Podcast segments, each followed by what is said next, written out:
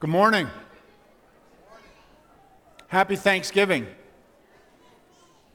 How many of you have already had turkey? Raise your hand. Remember, you are what you eat. How many of you are having turkey later today or tomorrow? How many of you are having it yesterday, today, and tomorrow? Amen to that, right? I never met a turkey I didn't like, honest to goodness. It's the greatest time of the year. We are, uh, if you're visiting with us today on this uh, Thanksgiving weekend, we are glad you are here. And uh, we are going through a, um, a series called The Story. Uh, we are looking at the Bible, the biblical story of God's redemption from Genesis to Revelation. And uh, we are in week six of that, chapter six. If you have your story Bible with you, it's chapter six, and we're going to read together. Now, um, we are going to read all the way from Numbers chapter 10 to Numbers chapter 14, 13 to verse 33. Uh, but we're going to kind of pull out some text in there so we actually get through. But it's quite a long text. But what I've noticed, as I mentioned last week, is that the longer the text, the better you read. So let's stand together, and uh, I'm going to read the blue, and uh, you're going to read the white, and this is what it says. And on the 20th day of the second month of the second year, the Israelites set out from the desert of Sinai. Now the people complained about their hardships in the hearing of the Lord, and when he heard them, his anger was aroused. Then fire from the Lord burned among them and consumed some of the outskirts of the camp.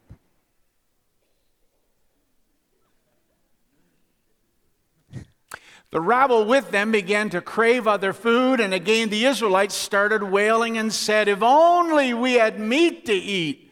We, we, we remember the fish we ate in Egypt at no cost, also the cucumbers, the melons, leeks, onions, and garlic. But now we have lost our appetite. We never see anything but this manna.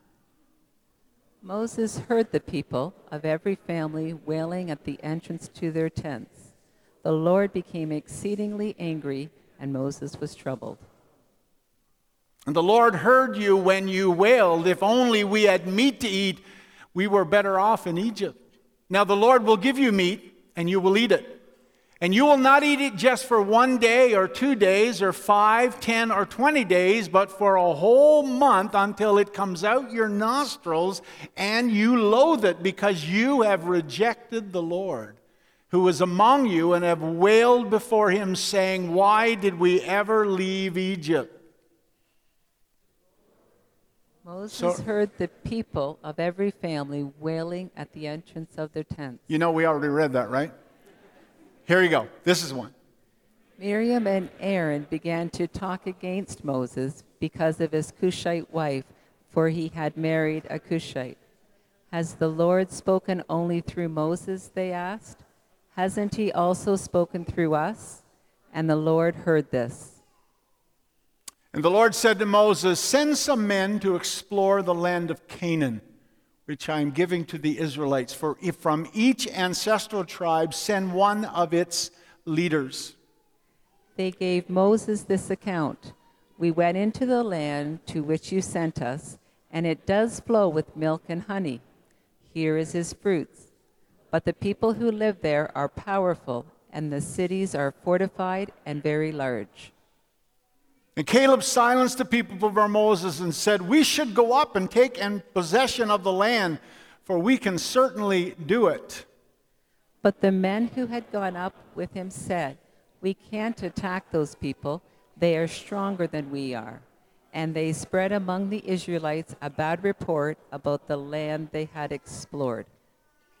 And they said, The land we explored devours those living in it. All the people we see there are of great size.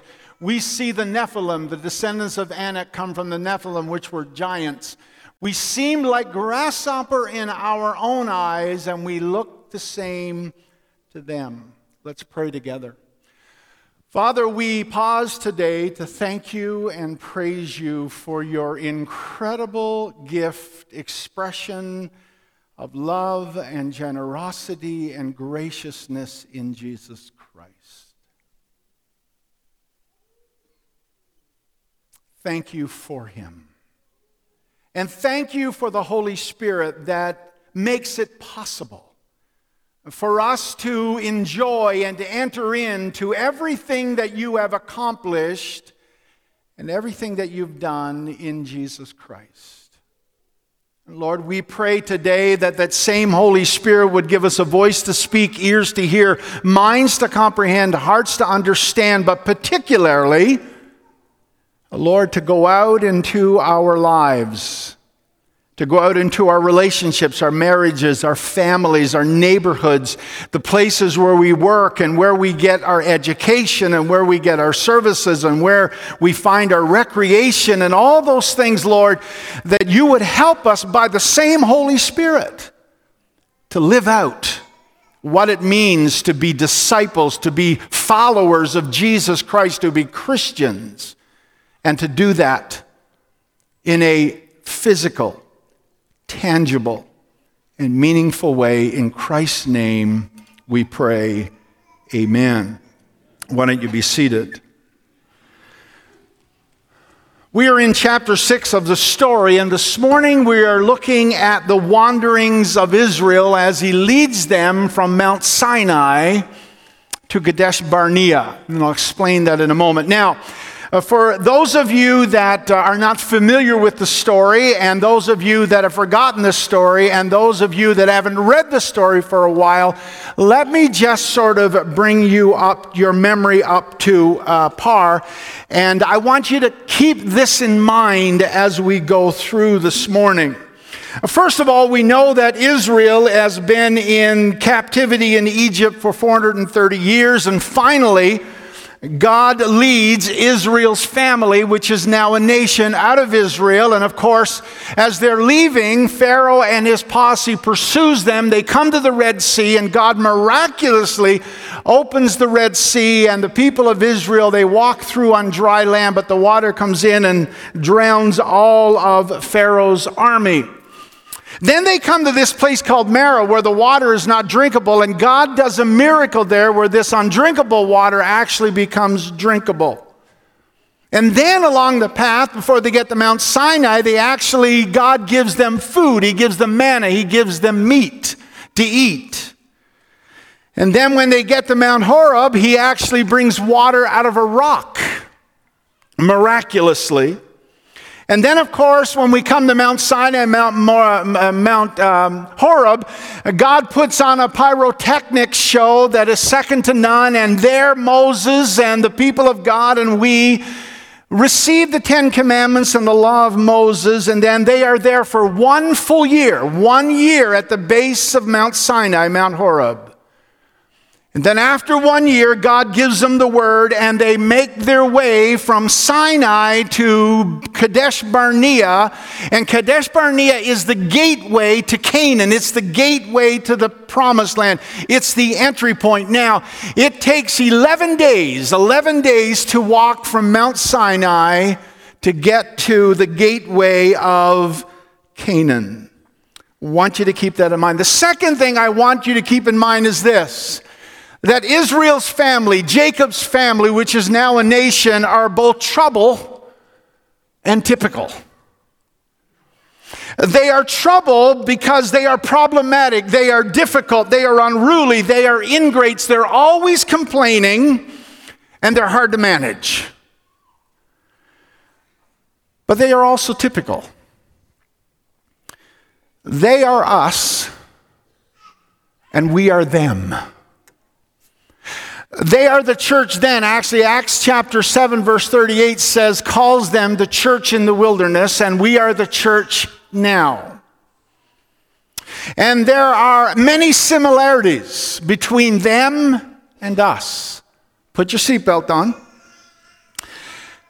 Matter of fact, there's hardly any difference between them then and us now. I have yet to be in a church or be a part of a church, and I mean this for congregation and pastors, who did not complain. I have never been at church, never been with the people of God who didn't complain amongst themselves and didn't complain about each other. Congregation complaining about other congregants, and congregants complaining against the pastor, and the pastor complaining against the congregants. We are them and they are us. So let's not get too uppity this morning, but let's understand who we are. But also remember this that they are forever the people of God. Just like you and I in our unfaithfulness and in our faithfulness, in our obedience and in our disobedience. God does not abandon us. We are still the people of God. So our text reads on the 20th day of the second month of the second year, they set out on their way to the promised land. But before long, they start to complain. They start to gripe, and in their complaining and in their griping, they grieve God. Now, grieving God can happen in many ways, and it happens, and there are examples of it in both the Old Testament and the New Testament. In the Old Testament, other than complaining and griping, God is grieved by disobedience and forgetting Him, by grumbling, and by disbelief. In the New Testament, we are told in, Ecclesi- in uh, Ephesians chapter 6 that we are to not grieve the Holy Spirit of God. Here are some examples of grieving in the New Testament. In the New Testament, God is grieved by legalism and by hypocrisy and by pride and by self effort and by resistance to His Holy Spirit. In 1 Thessalonians, we read these words Do not quench the spirit, and do not treat prophecies with contempt. But there are consequences to grieving God. Now, Numbers chapter 11 to chapter 13 gives us four complaints that the people of God, that Israel's family, his nation, make that grieve God and the consequences that come as a result. Now, the first complaint is about the hardships along the journey. Now, I wonder if Moses ever felt that felt like when he was leading the children of Israel that he was trying to get cats to walk in a parade or herd cats. Or like being on a road trip with kids and they're fussing and they're fighting and they're endless questioning, and Moses has two million kids in the back seat. And they're on a road trip and they're complaining and they're asking, Are we there yet? And we are told that their complaining and their griping grieve God. And Numbers chapter 11, verse 1 says that fire from the Lord burned among them and consumed some of the outskirts of the camp. That the actions of Israel's family nation actually, God withdrew his protection and he began to fight against them. Isaiah 63:10 summed it up. Isaiah said that in his, there, in his commentary, yet they rebelled and they grieved the Holy Spirit, so he turned and he became their enemy and he fought against them. That creates a perilous situation. When God becomes our enemy and he begins to fight against us. The second thing that we are told is that not only did they complain about the hardships along the journey, but they complained about the food. Now, God knows, as does every other parent, that kids always complain about the food.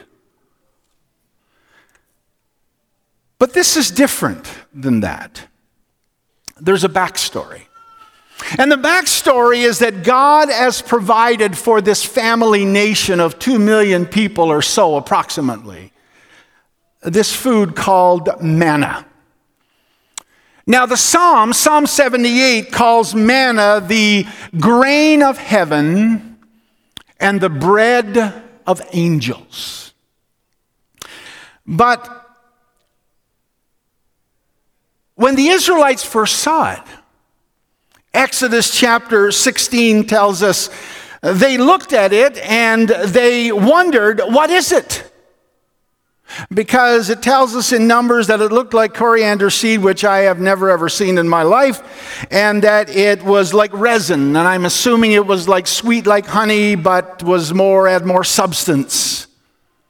But when they saw it on the ground and it fell from heaven and it was on the ground, it looked like dew, and they said, What is it? Because that's exactly what manna means. Manna means, What is it? It's a good name. But there's a message in the manna. And the message in the manna is this it is enough. Now, Moses told them that they were to go down and the manna would come down during the uh, night while they were sleeping. They would go out in the morning. And uh, Moses said that they were to collect enough for that day. They weren't to collect more. They were to collect just enough for the one day, and then the next day there would be more. It's called grace. It's called grace daily. Then on Friday, the day before Saturday, which is the Sabbath, they were to collect twice as much for their family because on the Sabbath there would be no manna and they weren't allowed to collect any on the Sabbath anyway. But the story goes that with human beings, like all human beings with food security issues and greed issues, some of them collected more than they should have. And Exodus chapter 16, verse 20 tells us that some of them paid no attention to Moses. Well, surprise. And they kept part of it until morning, but it was full of maggots and began to smell. Now, don't you love the description of the Bible? It was full of maggots. Maggots. It just sounds good saying it from the pulpit. It was full of maggots and it began to smell. Now, the lesson in the manna and the maggots is this an unhealthy appetite for more than what we need will rot. And it will rot our souls and our lives. Now, is it not amazing to you?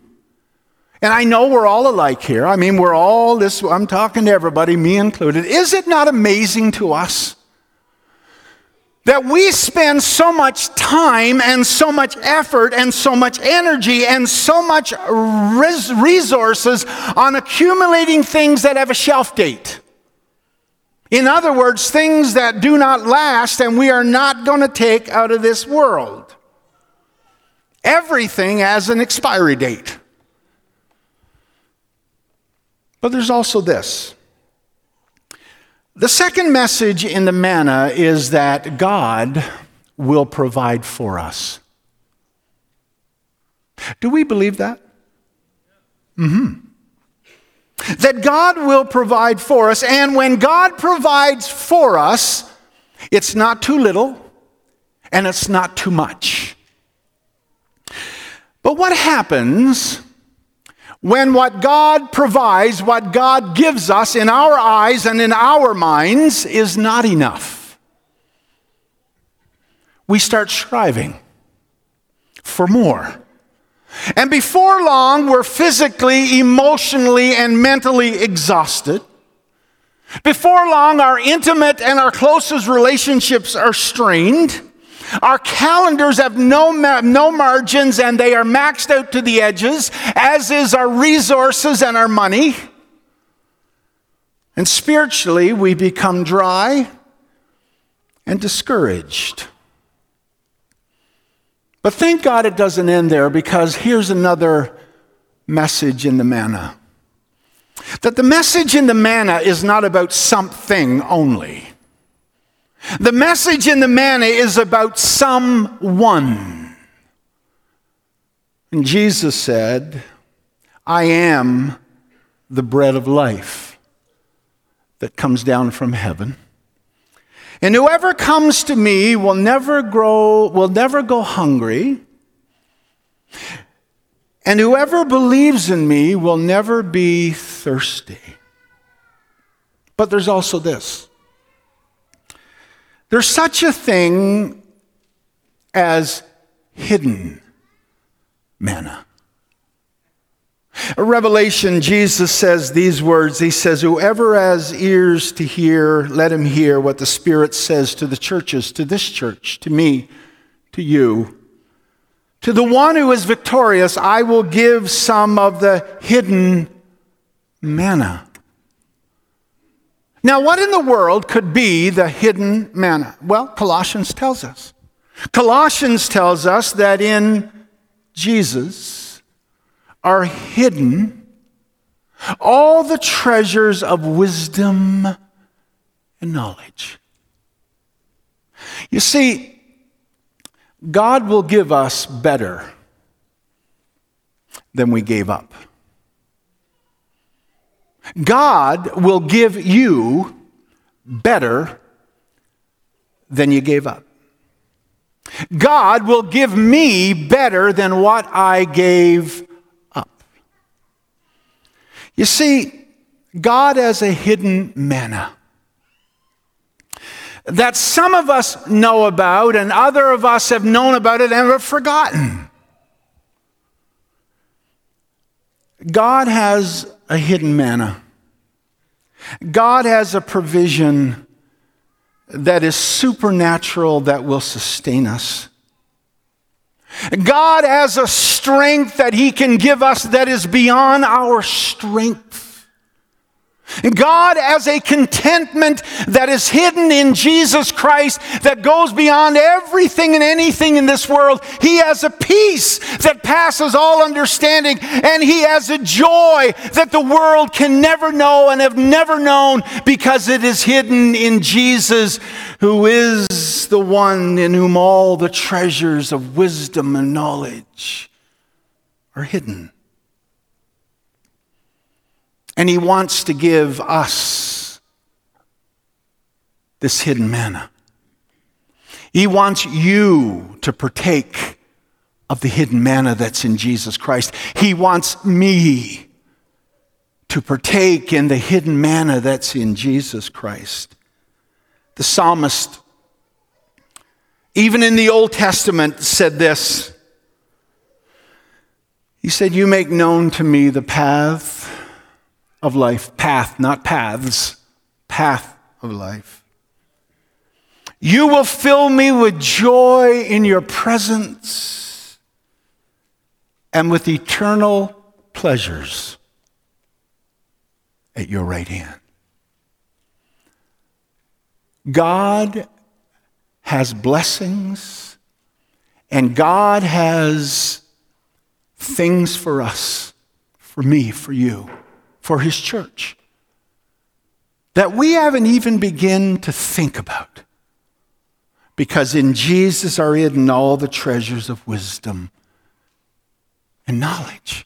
And Jesus said, I am the bread of life. And whoever is hungry, whoever eats of me will never hunger, and whoever drinks of me will never be thirsty. But then our text tells us this in Numbers it tells us that the rabble, I love that word, the rabble with them. There's always a rabble, right? Problematic groups of people. There are the other guys, by the way. They're not us, they're the other people. The rabble with them began to crave other food and be, and again the Israelites started wailing and said, If only we had meat to eat. Someone once said that happy are those who complain, for they shall get their way in the end. Another person countered back and said, Be careful what we wish for or pray for. We just might get it. And in our text, God gives them, God gives them and gave them exactly what they asked for. And our text tells us, and I, and I love this text in the Bible, I don't know why, it's just my morbid sense of humor, I guess. But it says, Now the Lord will give you meat. and you will eat it. And you're not going to eat it for one day or two days or 20 days. You're going to eat it for a whole month until it comes out your nostrils and you loathe it. You see, when we're not happy with God's provision and we clamor for more, we often get it. But it was more than just the food that was the problem. It was something much deeper and much more serious. And the greater issue is in Numbers chapter 11, verse 20, where Moses says, Because you have rejected the Lord. The commentary, the commentary out of Psalm 106 says this in the NIV So he gave them what they asked for. but sent a wasting disease among them. The King James says, and he gave them their request, but sent leanness into their soul. The consequences are absolutely problematic. And then we come to the third complaint. Now, the third complaint is against the leader, Moses. And so these are family problems. They don't have a problem just with the food, but now they got a problem with in laws. In laws. Anybody got a problem with in laws? This is not the weekend to get into it. If you don't like your sister in law, this is not the weekend to make it known, or your brother in law, or your mother in law, or your father in law, or any in law. But they got a problem with Moses' wife. She's a Cushite. I don't know what that means, but it can't be good. If they say, well, does anything come good come out of Nazareth? Well, that's going to be problematic. And then they say, well, he's just from Newfoundland. Be careful now. Be careful. Speaking against the leader is something that probably needs to be addressed by somebody other than myself this morning to this congregation. But I have no hidden agenda. I have no ulterior motive, it's just in the text. But I will say to us, and I will remind us, that when Miriam spoke against the leader, you know what happened to her? She got leprosy. Imagine what would happen if every time you spoke against the leader, you broke out with leprosy. Imagine if every time I spoke against my leaders, I came out with leprosy. Man, I, I think that might be a bit of a cure. But I think enough said on that point. I think I'm going to move on before I get in trouble. The fourth thing and the final thing that they can complain about is where they are going. Where they're going. They're going to the promised land, they're headed to a destination. And this complaint carries a most grievous consequence.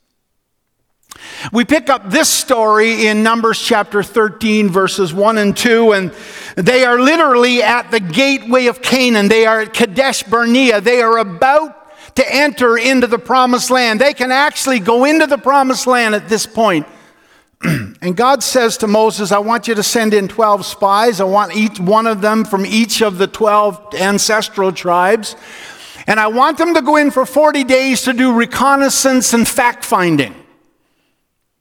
They go in for 40 days, they do their job, they come back, and these are the facts. The 10 spies report about the abundance of the land and also that there are giants in the land. And they report, they conclude, we can't attack these people. They are stronger than we are. But the two spies, Joshua and Caleb, they conclude the same thing that the land is prosperous and it is good. But they conclude something different. They say, We should go up and possess the land, for we can certainly do it. Now, is it not amazing? Is it not amazing that God has just delivered the nation of Israel a year ago out of the hands of the most powerful nation on the planet at the time? This is like the United States of America 4,000 years ago. Egypt. And they come to Canaan after God has delivered them from the most powerful nation on the planet. And now all of a sudden they cower in the face of a local tribe.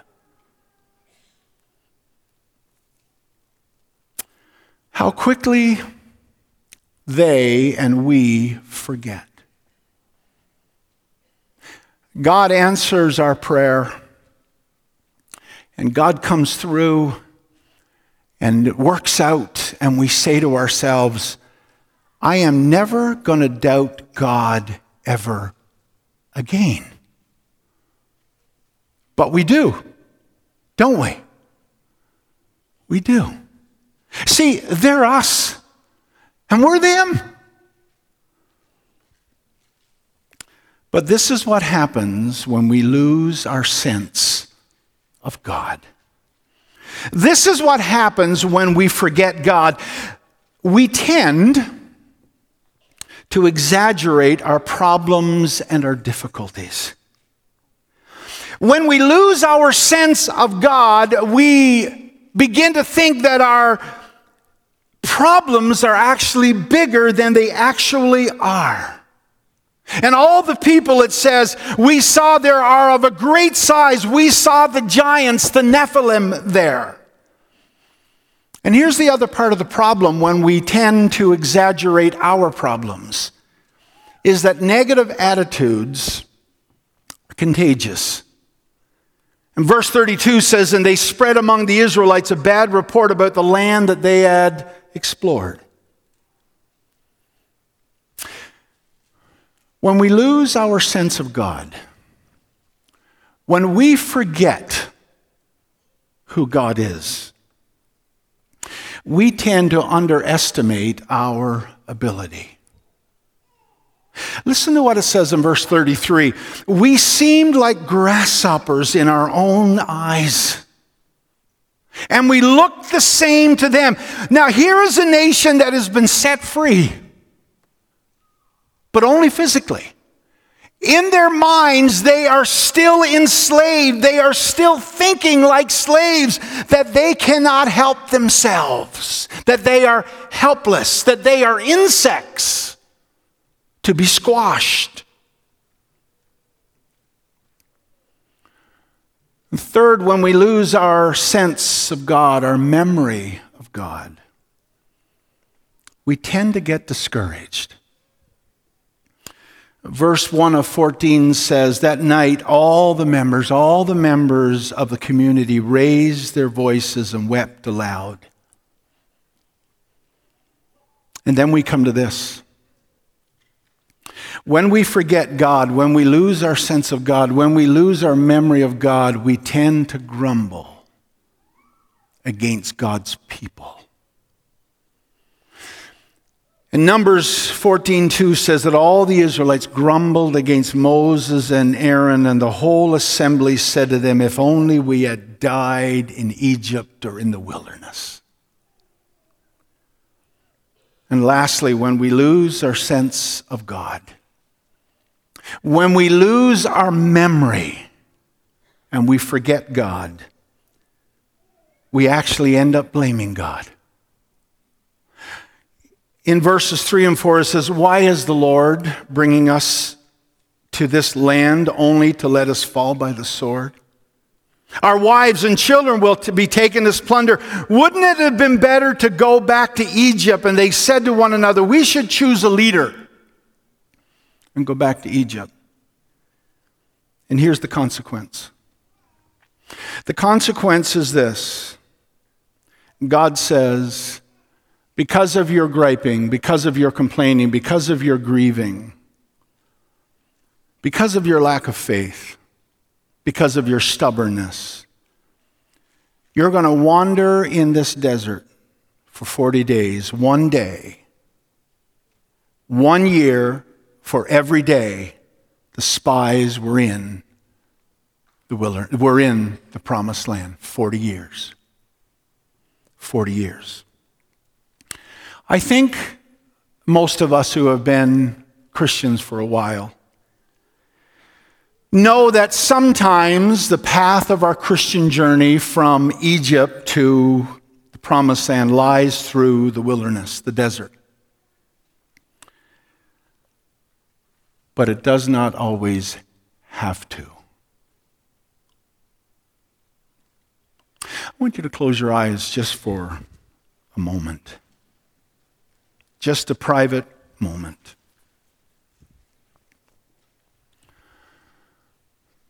Sometimes, like the people then and us now, we wander in the wilderness, not physically, but sometimes in the wilderness of relationships, in the wilderness of finances, in the wilderness of illness, in the, Ill, well, uh, in the wilderness of different things. Matter of fact, I was sharing with our Bible study group this past Wednesday night about a church that Ruth and I pastored. And 25 years before we got there, there was an issue of immorality that never got dealt with. And that church wandered in the wilderness for 25 years. By the time we got there, they had the, the, entire building that they had built numbers of years ago had been paid for. They didn't owe a dime to anybody. And they were so strapped financially that the board on board evening, board meeting evenings would have to decide how much office supplies they could buy because things were so tight financially. And the reason why they wandered in the desert for 25 years as a church and a congregation is because they wouldn't deal with their stuff. Oh, I know that some of us have experienced illness because we live in a world that's broken. I understand that. So I'm not laying guilt here, so be very careful how we say this. But some of us are wandering in the wilderness in our marriages, in our families. We can't ever seem to get ahead financially. And the problem is, is that the deserts that we're wandering through are of our own making. They're self-inflicted. So on Thanksgiving Sunday, if that's you, if you're watching online and you resonate with what I'm saying,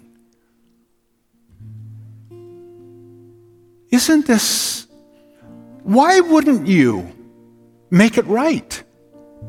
Why wouldn't we ask God for forgiveness and then go to our partner or go to our children or our workplace or look at our finances and say, where do I need to reconcile? Where do I need to start again?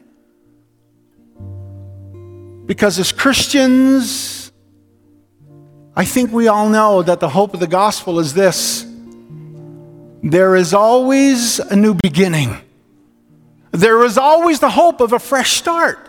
So, why wouldn't we go home this weekend?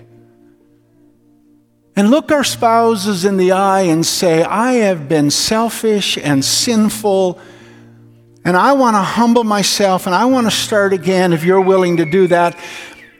And I believe God will help us, and we'll get some help if we need to.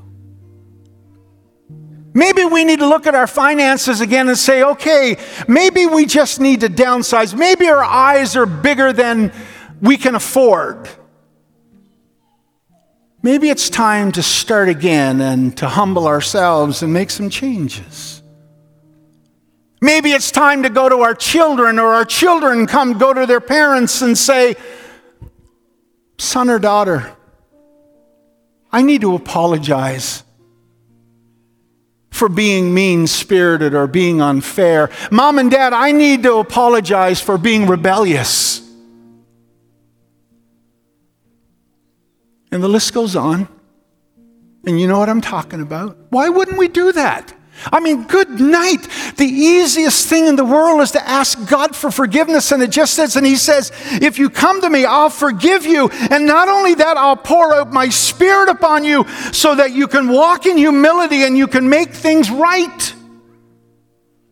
Or is it that our greed is so great and our selfishness is so strong that we want it all and we deserve it all?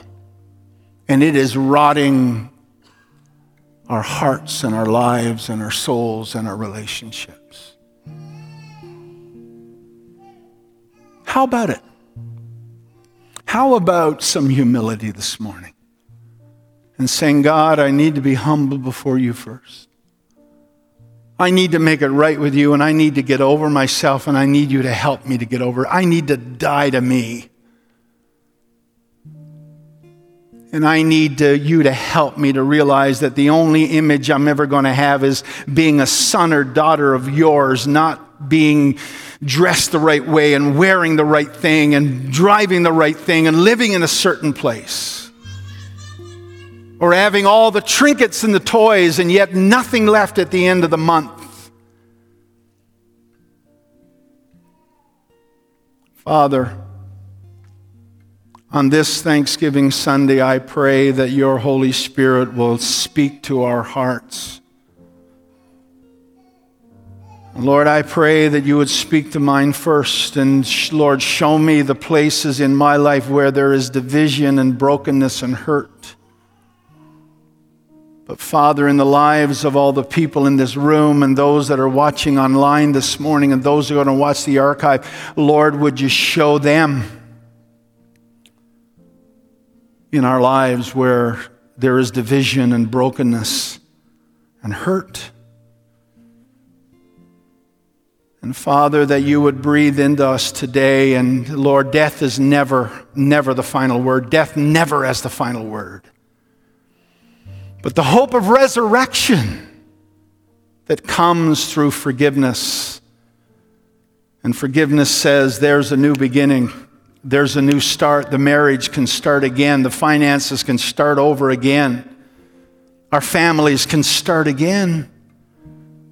And we'll clean up the mess and we'll apologize and make right what we can make right. And God, you will heal what we can't if we're humble and honest before you this morning. Father, today I pray for every man, for every woman. I pray for every single man, every single woman. I pray for every young adult. I pray for every teenager, Lord. I pray for every child, Lord, that is in this room and not downstairs as a part of the children's ministry. Father, that they would be here because of your divine appointment and direction, not by happenstance. That you would speak to us today. You are the God of hope. You're the God of the second, third, fourth, and fifth chances. And your gospel is a gospel of resurrection, of new life. And so, Father, I pray today that your Holy Spirit would just speak to our hearts. In the name of Jesus.